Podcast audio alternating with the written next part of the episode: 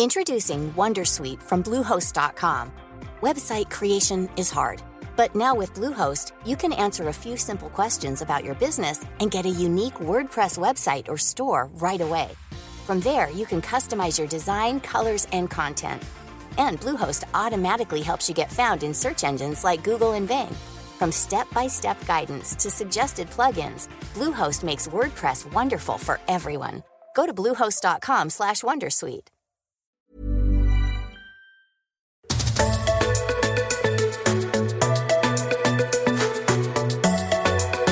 Welcome to My Millennial Career. My name is Shelley Johnson. I'm a HR consultant. And at the time of this recording, I'm in Melbourne. I've been running a bunch of workshops with leaders and teams on developing their culture and creating epic leaders, which is one of my favorite things to do. I've also recorded a stack of podcasts while I've been down here, and today's one is so good. You are going to want to listen to this episode if you've ever had a vibe that you might want to start a business. Or even if you think, oh, maybe I wonder if I could earn some extra cash doing a side hustle. On today's episode, I'm joined by the one and only Emma Edwards. Emma is the founder of The Broke Generation, which is an amazing podcast and Instagram community with thousands and thousands of people who listen to her podcast, who follow her on Instagram, and she is the go to place to help millennials feel good about their money. And she's also started a new podcast called Broke Business, which is about starting your business and going on the journey to becoming a business owner. And today we wanted to talk about what it takes to start your own business, or maybe what it takes to build a side hustle. Emma shares all her advice about her own business journey the highs, the lows, and everything in between. You're going to love it. I just found myself nodding along to every single thing Em said. She's amazing. Let's get into it.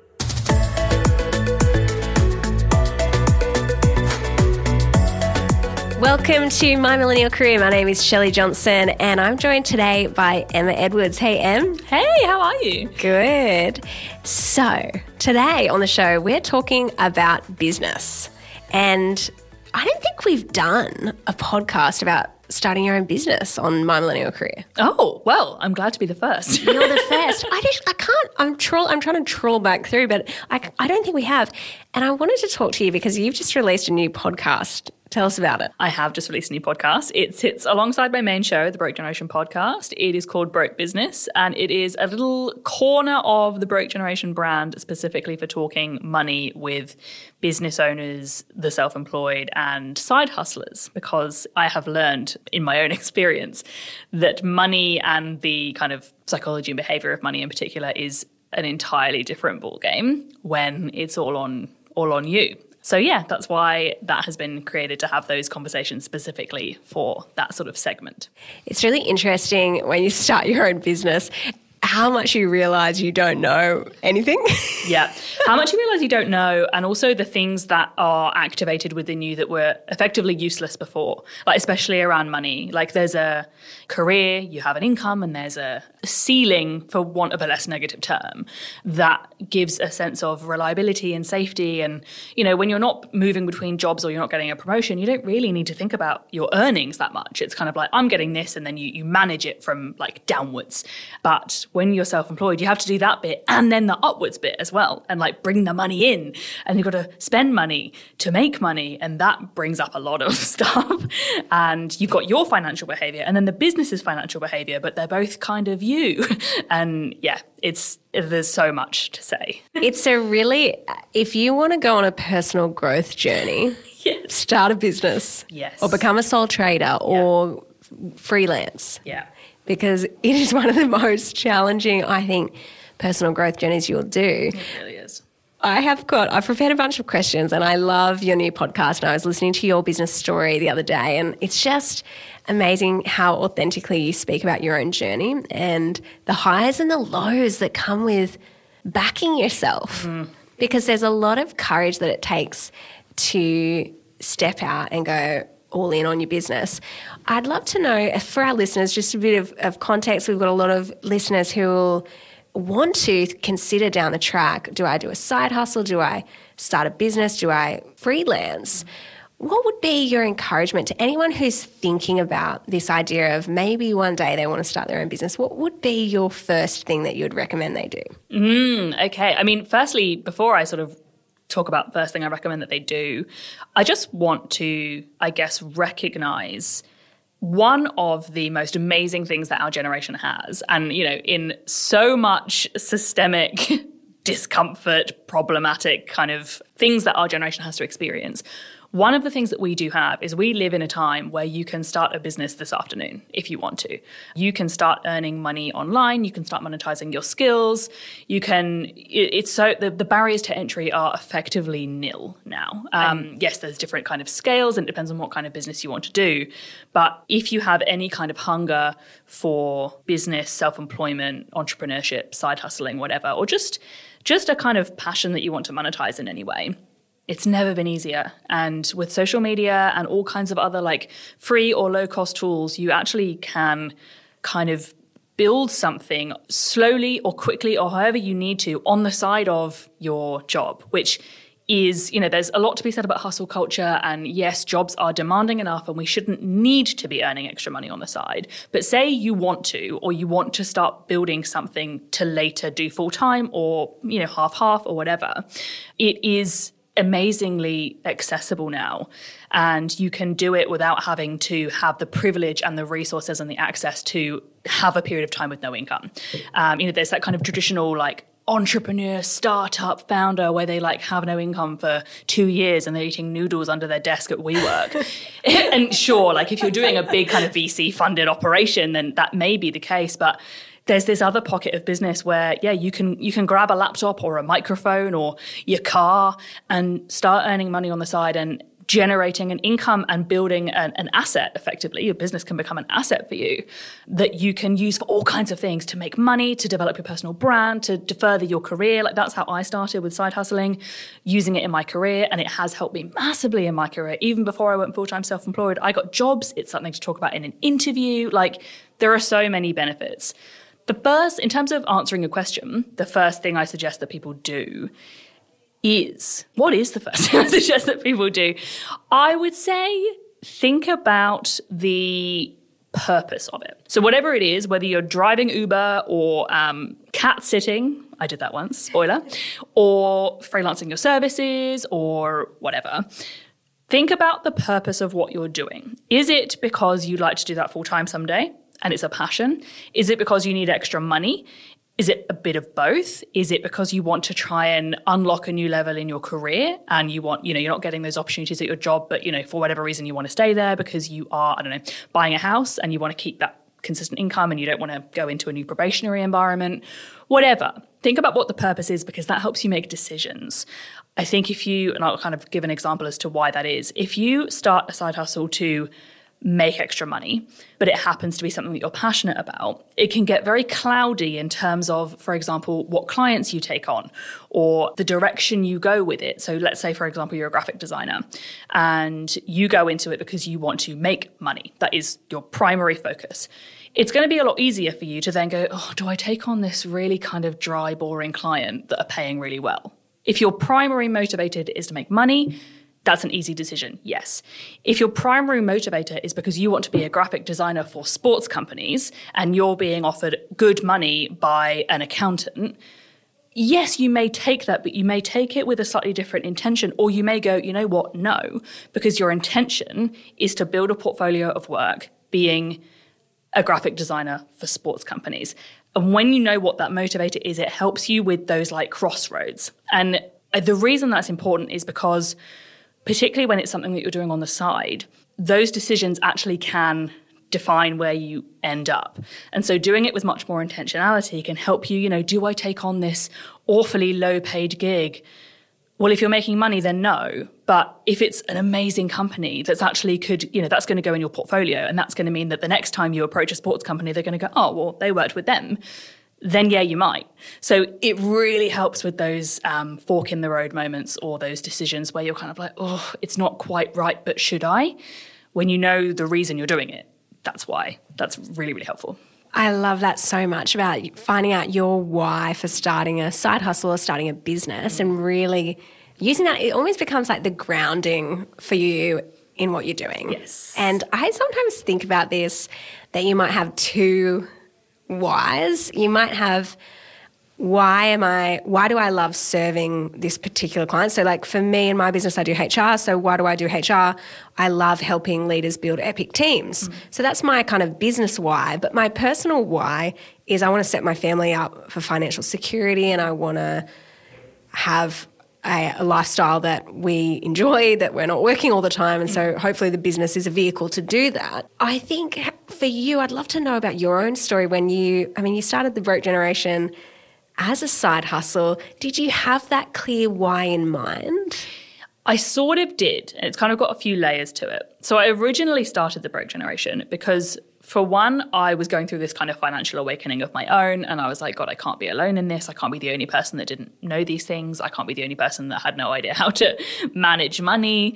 Um, so there was sort of that like passion there, and I was, you know, uh, often had little bits and pieces on the side. So I had that sort of side hustle muscle, that rhymes. Um, how handy. We have to write that one down. yeah, put that on a bumper sticker. Um, but I sort of my primary motivator in terms of application was this will probably help me get a better job because I was in working in a small business that I was very comfortable in. I had an amazing relationship with my employer, but because it was a very small business, there just weren't necessarily there wasn't loads of places to go. Um, and I sort of thought, you know, you know, heart wise, I could have worked there forever. But um, when it's a very small team and you know the work is the work, you know, you, you, you, tire of it eventually. So I didn't want to leave that job. And, you know, for a few reasons, I was applying for a visa and things at the time. And it was in my interest to remain employed with my employer. I was comfy. I didn't really know where I was going to go next. And so I thought, well, I'll start this blog as it started because it will have, you know, it will mean that my words are on the internet. It gives me a bit of a portfolio. And in my mind, I was thinking, ah, I'm a copywriter, social media type person in the financial services industry. That's going to be pretty good, good, pretty good money. You could see sort of online. You know, you never really know exactly, but you go on Seek, and you know the um, copywriter roles in financial services, insurance, superannuation, pretty well paid. I was doing a bit of that work um, in another agency I'd worked in before, and I found that interesting, and I liked learning stuff as I was writing. So I thought, good fit. I'll start this blog, and you know, at worst, it will help me get another job in my career, something to talk about in interviews, something a bit interesting about me because I'd been in this comfy job for a long time now. Within that, though, I sort of soon took it onto social media. And with that, I this is where it gets sort of interesting. I think when you're doing any sort of creative endeavor or, you know, whether it's an Instagram or a TikTok or a podcast, there's that obvious need to be realistic that you can't go into it and go my new side hustle is an instagram and i'm going to make loads of money because it's like cool stories so are $50000 people. So you have that sense of realism that it's very very hard to grow that type of thing to the point that it's monetized for the amount of input you have to put in. But i did set it up to be commercially viable from the beginning. I at that time. Um, so I think that She's on the Money was in very early stages. My Millennial Money was in very early stages. Like the sort of the, the finance media was sort of in its infancy in Australia, shall we say. There were, I'm not really sure what it was like in the US. I think it all sort of boomed around the same time, but particularly in Australia, there would have been people online sharing their debt free journey or their grocery hacks or their budget hacks. But that sort of commercially, commercially viable media side was fairly new. The influencer side was sort of fairly new. And I think where maybe I approached it differently to some other people was that I went in with brand colors and typography and photography and the website was there and I'd paid to have that built and I knew some ways that it could make money. I didn't obviously have access to those at the moment because I had no following to monetize. But in my mind, I was like, well, okay, we're seeing on social media people making money by teaching us how to do winged eyeliner and then they're getting sponsored by an eyeliner brand. In my mind, I was like, well, okay, I can talk about money online and be sponsored by a money brand spoiler alert, that all kind of collapsed when the ASIC investigation started and the questions around financial advice on social media sort of changed thing, changed the landscape a little bit. But I did go in with this idea that here are a few applications for what this is. I want to talk about this online and it could either do this, this, or this, and this is how it could be monetized, and this is where I could go from there. It wasn't one of the, I guess the reason I describe it like that is a lot of people go, I never thought it would be anything. Like people just started reading it and I couldn't believe it. I fully intended for people to read it. I fully intended for people to get value from it. I just knew that that wasn't likely. Not to like undersell myself. I just mean it's a very crowded marketplace on social media. There are a lot of people with great content saying great things and they just don't get seen. There's an algorithm to contend with, there's competition, there's your own energy and your own frequency, and you have to be to a degree likable. And there's a lot of currency on social media and being attractive. And a lot of people are not saying anything better than anyone else, but they're attractive. And that was all very, uh, you know, I knew that I wasn't that influencer, slim, blonde, on a beach in Bali type thing. So I knew all of that, but I still went in with it to be commercially viable, which I think, sort of going back to your original question, viability is really important. And like an example, I remember in business studies in school, we did a feasibility study as like one of our projects, and it was actually a really good experience because a lot of the time, you know, when you're just like with your friends and you kind of go, oh, wouldn't it be cool if there was like a, here's an example, like when you're at the wine bar, wouldn't it be cool if there was like a shuttle bus that could take everybody home? And I'm the one that's always like, well, hang on, how many people live in this area and how many buses would you need? And sort of like number crunching the feasibility of that business model. I love it. But I think it's really important because say you go, oh, I'm a massive fan of Carlton Football Club and I'm going to start a, a channel um, about that you've got to think about the viability of that in that how many members are a member of Carlton Football Club? That is your kind of or how many people are a fan of Carlton Football Club? That's like your maximum pool of people. Obviously, not everyone that follows Carlton Football Club is going to read your blog, follow your Instagram. So then you kind of, I'm getting really sort of specific here, but I think that just the broad concept of viability is really important when you're starting anything. And it was a big focus for starting the Broke Generation. I love it. Sorry, that was hugely long. No, amazing. It kind of goes to your marketing background, right? Of thinking through okay, what is the market here yes. for this particular business? I also love your marketing and copywriting brain in terms of how do I make this brand stand out? Mm. And I think your brand from the beginning, even calling it the broke generation, your brand has stood out, mm. especially in that market of of influencers where we've seen, you know, you have just brought this fun energy, very bright, very vibrant, really different and fresh to a space that I think has been pretty like, you know, clinical mm. and, and and could be pretty dry. Yeah. I love knowing that from the beginning you started it with that in mind because often we think about the idea of like minimum viable product yeah. and we just kind of put together some hodgepodge thing. Yeah, which I mean, to some degree it was. You know, I'll just, you know, I'll get it out there, I'll get the words out there, and you kind of refine as people pick it up and that kind of thing. And you'll notice, obviously, it's not my name, it's the Broke Generation, so that I didn't get trapped in it being me, even though you kind of are, because visibly my face is on everything, but it's still not my name. But I got the copyright, the, the trademark for that. Like I put that money into those things from that early stage, which I think is um, yeah, is how is you're, you're setting it up from the beginning not knowing if it'll fully take off, but going, well, I'm going to. If it does, in, I'm ready. Yeah. And also the. There's something powerful about investing in something. I think once we're in, invested, now that might be a time investment, that might be a money investment. It could be getting you, it could just be getting a landing page. Like, I kind of think, what are the small steps people could take to, if they've got this kind of inkling that they want to do their own business or they want to do a side hustle, like why not just get a landing page, do something that you can start to point people to? Oh, I'm also doing this thing. Because I love for you that your why was to get another job because you realized in your current employ- employer, you didn't have the career ladder there that was going to give you the progression. So you're like, well, how do I get the growth that I need? Well, I'm going to create this thing. And like such a self starter, like just making it happen. I think a lot of us are in this similar zone where maybe we've been in a job for a while and we're a bit bored or we're like, oh, I don't know what to do next, but I do love the culture here. The side hustle is a great way to kind of get some growth while keeping the security. Are there any like pitfalls that come with having a side hustle? so many, so many. And I think being really intentional from the outset can really help you mitigate a lot of them.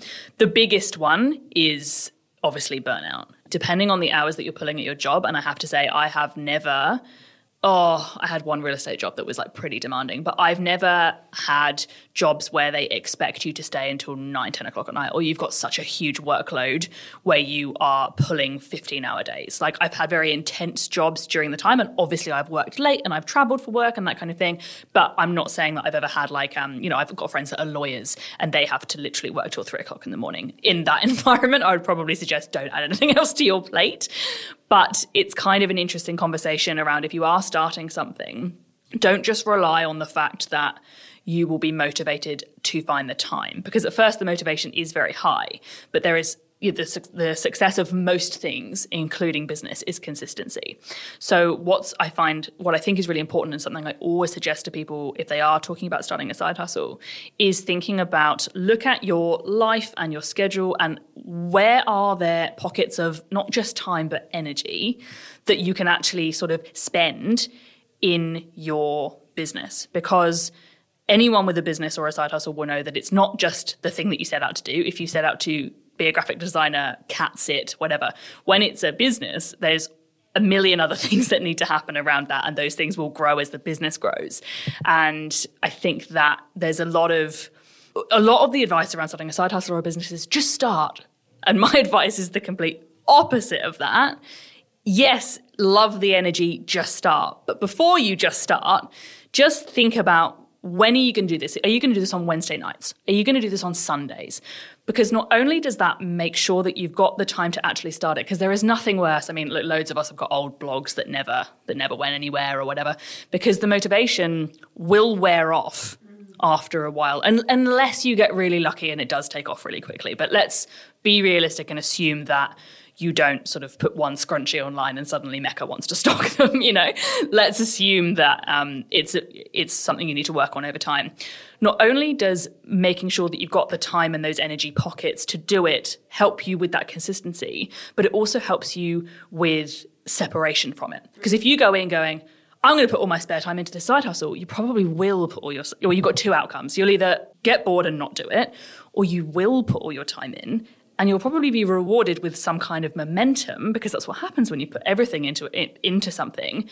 But then suddenly you've got no free time. And this happened to me when we went into lockdown. We go into lockdown March 2020. Everybody's baking bread, watching Tiger King. And I was, so this time I was full time self employed and I had my side hustle of the broke generation, also freelance copywriting. And I was cat sitting, but obviously that all completely crumbled because nobody was going on holiday. And I was like, I have no free time because I never created any separation. And that was a lesson I learned along the way. You know, we talk about going into it with all these kind of plans and commercial viability. My massive blind spot was time. And I just put all my time and energy into it because at first you're juiced up and it's going well. And then you hit a wall. And suddenly you're kind of like, where do I go from here? And it can literally be the difference between business success and failure. Because if you hit a wall at the wrong time and you can't, you know, if you hit a wall and you've got an opportunity that you literally can't take because you don't have the time or the energy, it can, it can be make or break. So I always suggest, and this is how I take on anything new now, whether it's a new project, a new client, whatever, I resource myself as though I'm a team member in a business with the time that I have available. So obviously, I'm lucky to be full time self employed now, so it works slightly differently. But if I were employed, and this is sort of what I started to do when I was in lockdown, realizing that oh my god, I have no time. How is everybody watching Tiger King? I still haven't seen it. Believe it or not, I haven't watched Three it. Three years later, I still never made banana bread. Um, but I would be looking at my schedule and go, okay, I'm going to resource myself on Wednesday and Thursday evenings and Sunday morning. What does that give me? Okay, three out. And again, be realistic. Don't go oh from five till 10 because you're not home at five. give yourself some breathing room. So I've got three hours on Wednesdays, three hours on Thursdays, and I'm going to do Sunday mornings from nine till one. That gives me ooh, 10, four, five, yeah, 10 hours how can I spend that 10 hours on my business? Maybe you can take on six hours of client work. So, what is your hourly rate going to be? How much, you know, again, viability. Is this viable? Is this feasible? Is this worth it? You take on six hours of client work. What's your hourly rate going to be? And then there's four hours you can spend on marketing, invoicing, emails, templates, you know, whatever it is that you're doing. Thinking about you as a resource like that and spending yourself on your business is really, really helpful. Whether you are starting a side hustle or whether you're already in business, that mindset is really important and it helps you kind of factor your worth into it as well. When you think about using yourself as like hours you know?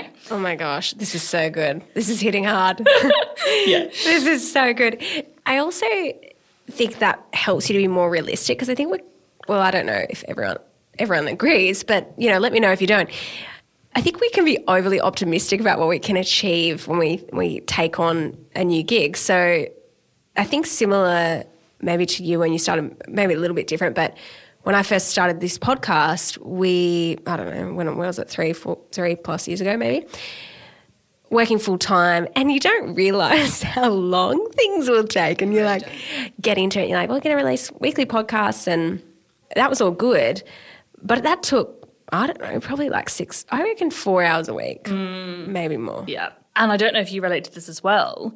Yes, you get faster at things, but particularly, and this does depend on what we're talking about, but say we're talking about social media content, podcasts, newsletters, any kind of output of content that is regular I say this to people all the time. My greatest advice to anyone starting, particularly a podcast or a social media, is to constantly be ahead, even if you're not ahead of output, ahead of ideas. Because yes, that first podcast you created probably took way longer than this one. But after a year of episodes every single week, you run out of stuff to say and you have to be a lot more creative with the way that you convey the message. I think it's really easy to go, oh, one hour podcast. Yeah, I can do that in even if you even if you have the wherewithal to go, yeah, it's four hours.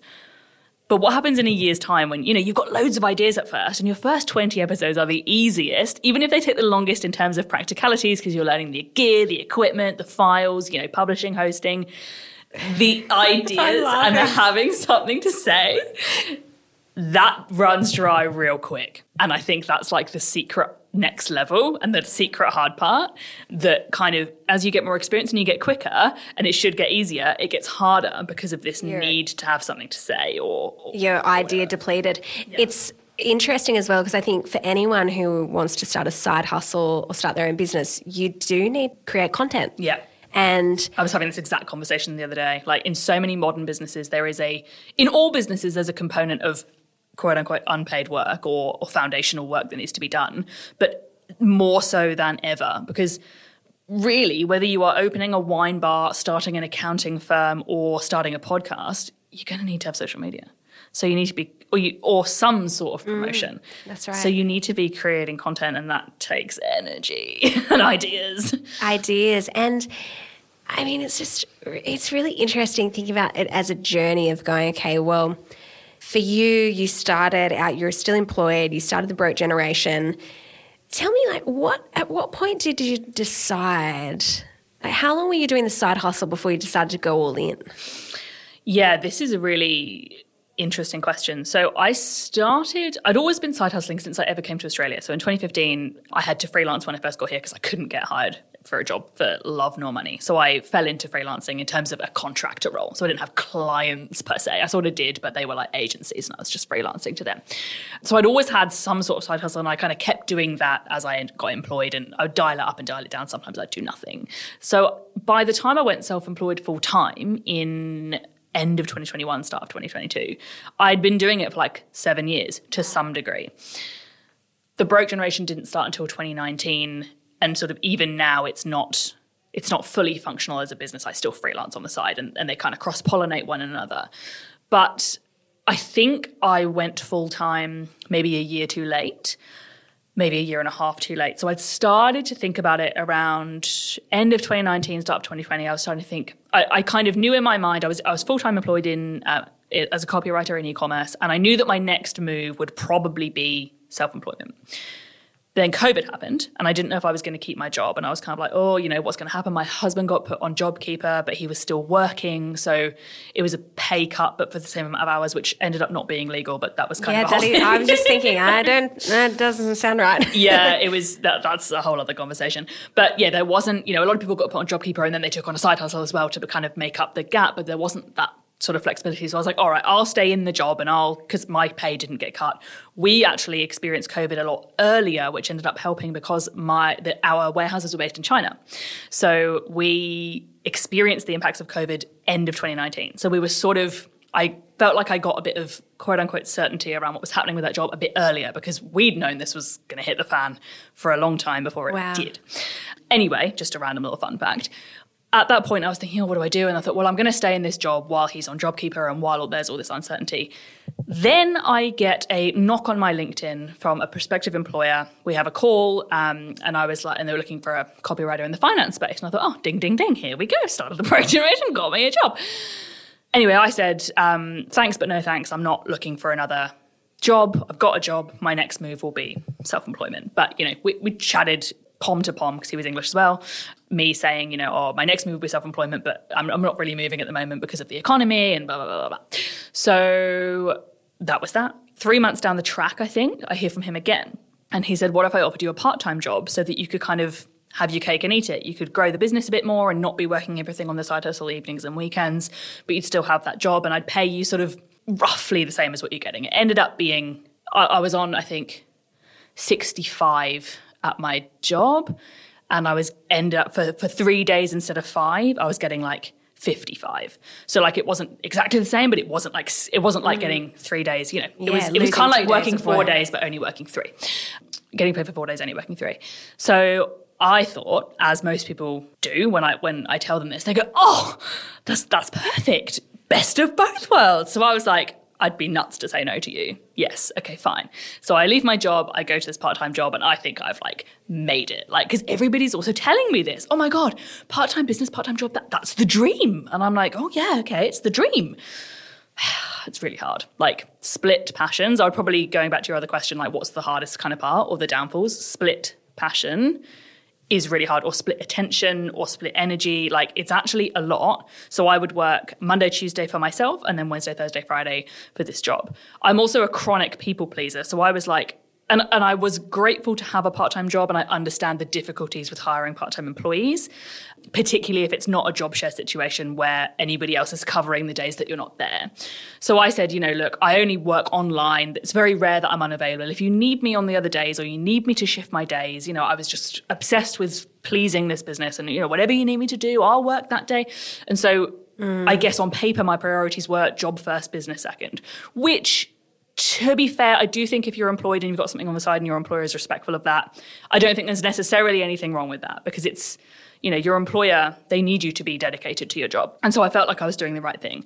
The problem was, though, that I would either be having a fab time at my job, yep, maybe I'll go full time, you know, maybe this and this. Or I was like, this job is dead to me. I'm just doing this. It was really, really hard to have both and also to switch modes, especially when the modes were recording podcasts, showing up on social media. And then I had to go and be an employee. And it, you know, albeit it was a very casual environment, small business, agency, creative environment. So I wasn't like going from, you know, being suited and booted in court to recording a podcast about my personal life. But it was two modes, two different energies, two levels of responsibility. And actually the interesting thing was two levels of authority. So Monday, Tuesday, Oh, I was the boss. I was also, and you know, it's kind of confronting to admit this, but you know, I have a personal brand. I, I have a level of influence, I have a level of authority. I post things and, and people psychologically, ding, ding, ding, people like, they comment, they praise you for what you're doing. You're in control of that to some degree. If I don't like something, I don't do it, you know, to some degree. But, you know, there's much more control. And then you're working for someone else. And you have to be in a hierarchy and you have to have other people's inputs that may not that may be a personality clash for you and balancing both of those like lives all the while going in and out of lockdown working virtually with a boss that hated working virtually it was it was a lot to factor in and i always say to people be careful of thinking that part-time job part-time business is the promised land because it has to be the right business it has to be the right job and it has to be the right person wow. it's not always. I, I think I would have been better off, and you know, hindsight is wonderful, but I think I would have been better off staying in my original nine to five for six to eight more months and then going straight to full time from there. Personally, wow. Uh, did that answer your question? Sorry, I don't know even I love. I love that idea of it has to be the right person, the right company. I think we feel that we have that clear separation. Like I'm just going to get take my employee hat off and then put my business owner or sole trader hat on now. But it's not that simple. Like, and you're you tend to find when you have a side hustle, your employer will always probably come first because they're your main income, right? And and rightly so. They you need to prioritize your main income source and make sure that you're allocating your focus proportionately to that. But you raised such a good point. I'm just, I'm like smiling my head off if people could see when you're describing that idea of I'm my own boss yep. on these days, and on this day, um, I have another boss. And you're like, have to, that in and of itself is a mindset shift mm. and can be quite challenging because it's nice to have full discretion. And that's one of the selling points of having your own business. Yeah. Like, honestly, I think a lot of people who start their own business, they'll tell you, gee, I don't reckon I could be an employee again. Yeah, exactly. And so you're kind of doing both. And I guess the other thing to add to that, right person, right job, right business, it also has to be fair to your employer. I, it's a difficult one. But if you think about from your employer's perspective, which we don't love doing, especially if our employer is not our favorite person, if you are employed and you have, you know, I think side hustle, I think if you're employed full time, what you do on the side should be irrelevant. I know a lot of companies have clauses around that. I think that that's you know sometimes if there's client conflicts of interest that's important but i do think generally if it's outside of the 40 whatever hours that should not be their business but i do think that if you are working part-time and on your own business it does need to be fair on your employer out of respect for them because while you may see it, or I did see it, as a sort of layover on the way to full time self employment, when you, and you will understand this if this is your situation because you're a business owner yourself, when you think about that, what are they essentially offering you? You know, they're offering you all of the security that comes with employment, knowing you're not going to stay which is, you know, they know that they're going to have to replace you at some point, unless it is a you fully intend to do both ongoing. But a lot of the time, it is a layover on the way to full time self employment. And so it does, there is a bit of a battle of, I guess, energy and respect and future sort of viewpoints to make it fair for your employer because it's rare that you'll you'll hear me advocate for the employer let's be honest because i'm like do what you want to do but it does need to be fair for them I think. It's got to be a win win. Yes. And I think I sit on the, in my job, like on the employer side most of the time. And I think it can be hard for the, on the employer side when they feel like you are investing most of your quality energy into your thing on the side that's not making any money and the main gig that you need to, you know, pay all the bills you're investing, you know, 60% in. So we need to make sure when we're doing a side hustle that it's a win win. Mm. And you're absolutely right. I don't think that employers have the monopoly on your time. And I don't think they should be stipulating, well, no, you can't do that because, you know, blah, blah, blah, whatever their reason is. I'm like, no, that's not how the world works now. Mm. But I just think we need to make sure we're performing really well because when that thing ends, like I always think about the long game with employment relationships. When that employment relationship ends, when you go full time in your business, you want them, the, the test that you've done a good job is that they're a raving fan of you. Mm. Now, if you can do that and move across and start your own business, then you've done a really, really good job of managing that transition because you're still invested in them yeah. and you've invested into your own thing to the point where you can exit and do your own business. Mm. Yes, and it's it's a delicate balance to strike. And I think that sort of just thinking back to what I said then about, you know, that they know that they're going to have to replace you. I guess some people would argue that that's always the case, but I think that what's interesting in that environment, if they know that they're a layover on the way to full time self employment, is that there's nothing they can do. It's not like a, we can give you pay rise, we can offer you growth, we can offer you this. It's rare, even if the employee knows that they won't stay forever, it's rare that that's known to the employer. And if you think about it in a full time environment, if you've got an employee that works for you full time, part time, with anything on the side, if you know that they are going to leave at some undefined point in the future, yes, it's it's okay, but I just think that when it is publicly known, there is a level of energy balancing and respect that that makes it a complex relationship, and maybe why it's not quite as amazing as it sounds yeah. on the surface, you know, part time this, part time that. Uh, having one thing to focus on is substantially easier. so much easier, definitely. If you want to grow in your career, I just wanted to remind you about our book, Sort Your Career Out and Make More Money. Glenn James and I have written this book to help you with any kind of career crisis, but also those things that you want, like getting a promotion, making more money, moving into a leadership role or if it's time to quit your job. You can find our book wherever you get good books from, or you can listen on the audiobook, sort your career out, and make more money. Now let's get back to the show.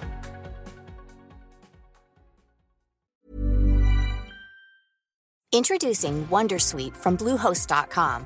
Website creation is hard, but now with Bluehost, you can answer a few simple questions about your business and get a unique WordPress website or store right away. From there, you can customize your design, colors, and content. And Bluehost automatically helps you get found in search engines like Google and Bing. From step-by-step guidance to suggested plugins, Bluehost makes WordPress wonderful for everyone. Go to bluehost.com/wondersuite. Since 2013, Bombas has donated over 100 million socks, underwear, and t-shirts to those facing homelessness. If we counted those on air, this ad would last over 1,157 days. But if we counted the time it takes to make a donation possible, it would take just a few clicks. Because every time you make a purchase, Bombas donates an item to someone who needs it. Go to bombas.com slash ACAST and use code ACAST for 20% off your first purchase. That's bombas.com slash ACAST, code ACAST. All right, I've got one more question. We'll go to rapid fire. What do you? What would you say, having done your own business now for a while, for a couple of years, you've been all in, you've been doing it for a lot longer than that, but what would you describe as the advantages? Like, if someone's listening now and they they want to potentially do this, but they're like, what is what am I actually getting myself into? Because you don't know until you step into it.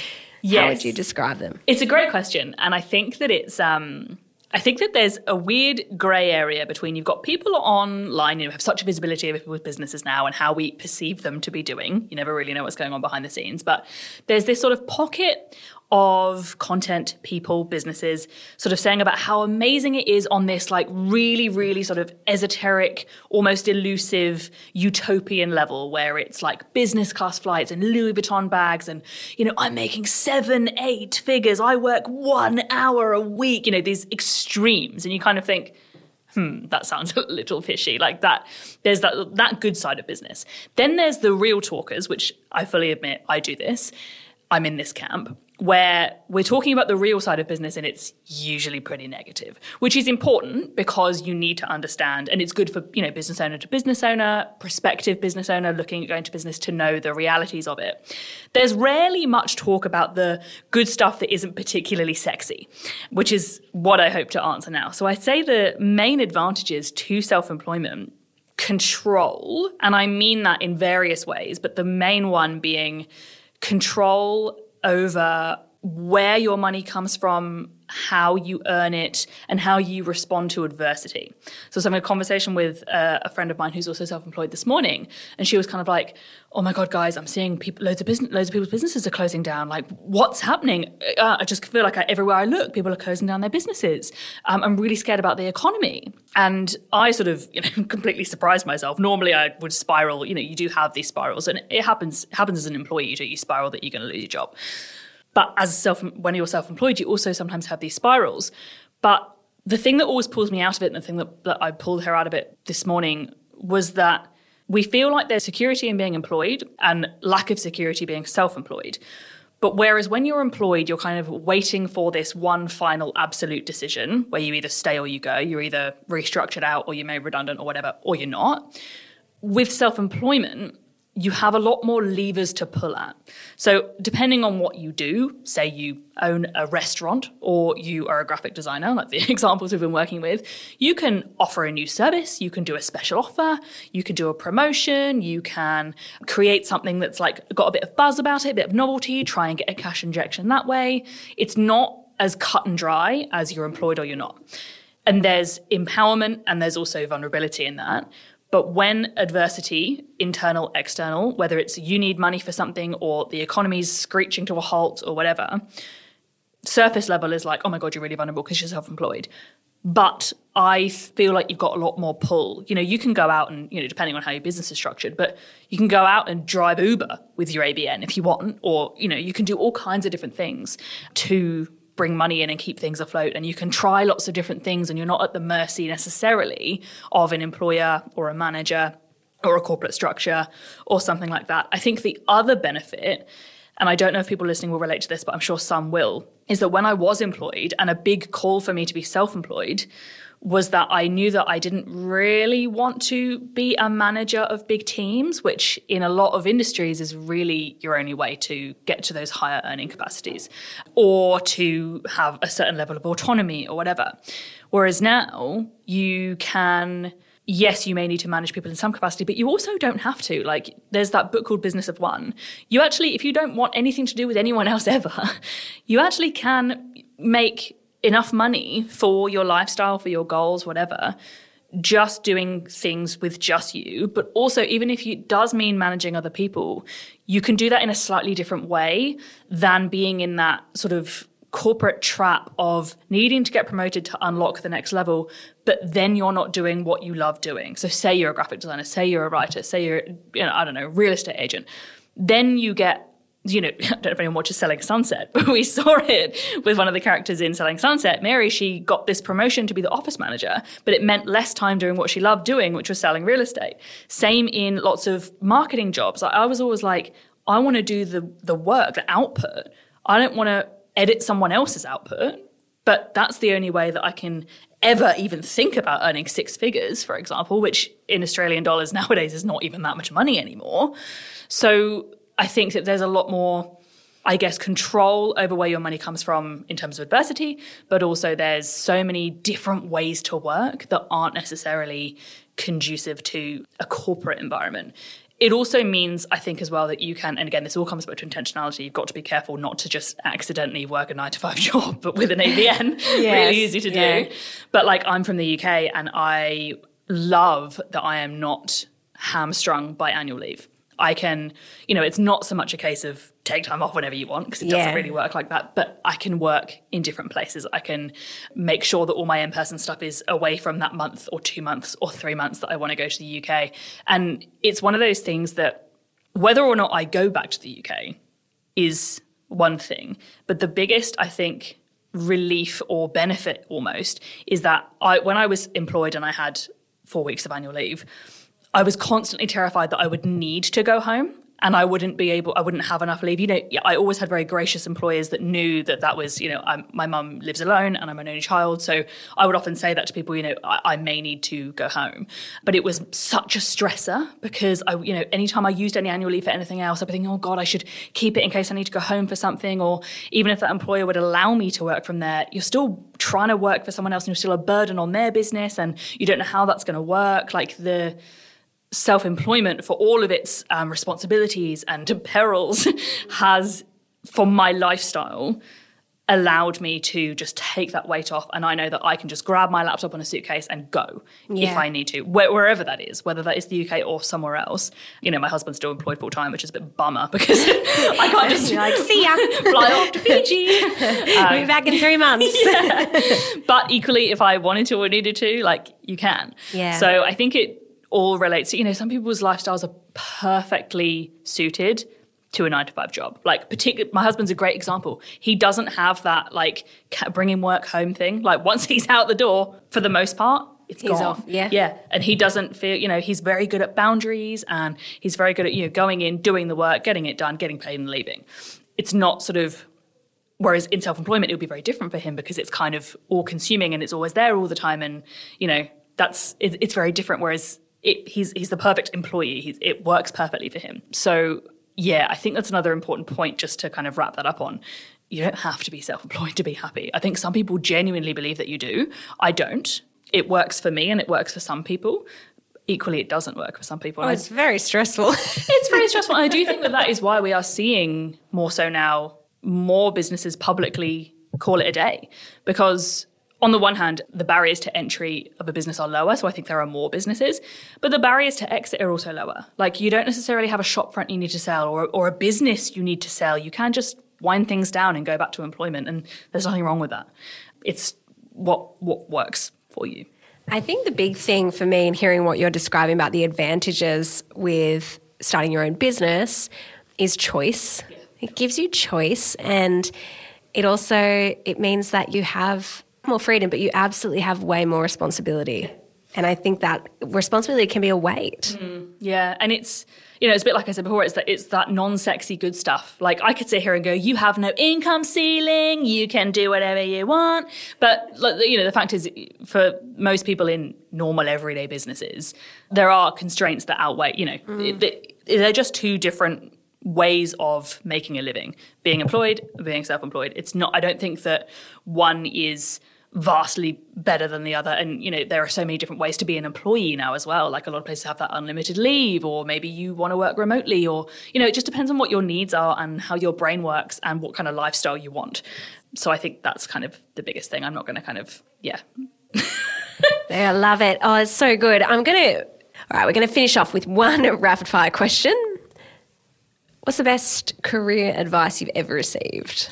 The best piece of career advice I've ever received was actually from my mum, which is interesting. I think a lot of people would be like, well, yeah, duh. But I don't know, my mum and I don't have that like major advice type relationship. But she said to me once, remember I was saying to her, that I was working in a restaurant in London called Pizza Express. If anyone's been there, it's a chain of pizza restaurants that are a lot nicer than they sound. Pizza Express sounds like it's like a you know a cart at the back of a car park. It's not. It's actually a nice restaurant. The pizza's great. Anyway, I was working there, loved it. Like I loved being a waitress. I absolutely loved it. It's all I ever wanted to be from when I was little, by the way, fun fact.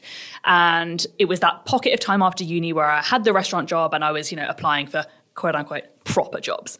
And when I don't know what it's like now because the minimum wage in the UK is a lot higher, but uh, the, back then it was very low and you worked for tips on top and i worked in a very affluent area of london i like got the bus out of my like hovel into this really lovely area and the tips were really good i swear i'm getting to the advice soon and i was applying for these other jobs and i got this um, other job offer that was in real estate and it was a you know office job so it was a graduate type opportunity but the money was going to be way worse than my pizza express um, money was when tips tips and all things considered. And i just i knew i was going to hate it. A bit of some you know a bit of red flags and things like that at the interview and i knew i wasn't going to like it. But i thought oh i should i should take that because that's you know what i came to london to do right? i didn't come to london to be a waitress. And my mum just said to me like not even in an advicey way she was just like let me just tell you one thing. If you like your job stay there. And i was like and in that context, it was so important because there was so much like pressure to take the quote unquote proper job. I was staying in this like temporary job, but I really liked it. And she was like, if you like your job, don't leave. And I was just like, she was like, that's worth an awful lot if you like your job. And I was like, it's such a good point. And you know, there's obviously so many variables, but that is, and I- I would still say that to anybody now because, you know, I work in money stuff and look at financial behavior. The happier you are, the less money you need. And yes, there are boundaries at either side of that. You still need your basic needs met. But if you are earning, and you can actually go quite far with it, if you are earning 100 or 120K and you're miserable, I guarantee you will spend more than if you were earning, let's go as low as 60. Like that's half. And again, it totally depends what your basic needs are. But say that is viable and you're going to have to cut a lot, you will spend a lot less money if you are happier. Obviously, the trade off is making sure you are happier. But if you are, or if you're going upwards the other way, like that extra money often gets sucked up on stuff that you just spend to exist in that Wow. unhappy environment or it's conveniences because there are so many so many long hours and things like that like if you like your job try and stay there or don't feel the pressure to leave What a way to end. This is amazing. Seriously, I am sorry i'm not built for quick fire neither am I. We did this rapid fire episode the other day. It was so long. I was like, this is the longest episode. you rapid fire me here's an eight minute answer sorry I love it. That's my that's my kind of rapid fire. Well, thank you, Em. Now, how do people get in touch with you? Good question. Uh, so you can find me in your ears at the Broke Generation podcast or Broke Business, wherever you get your podcasts. If you are self employed, definitely come and listen to Broke Business. It's really good episodes in season one. You can also find me on social media at the dot broke generation on Instagram. I, I do have a TikTok, but I, I'm too old for that. So I'm not there often. So you're more likely to find me on TikTok. And you can also sign up to my weekly newsletter, which is called The Glue at thebrokegeneration.com forward slash subscribe. Well, thank you so much. It's been so, so good to do this conversation with you. And as always, if you enjoy the show, give us a five star rating and review and share with your friends. Thanks for hanging out. Bye.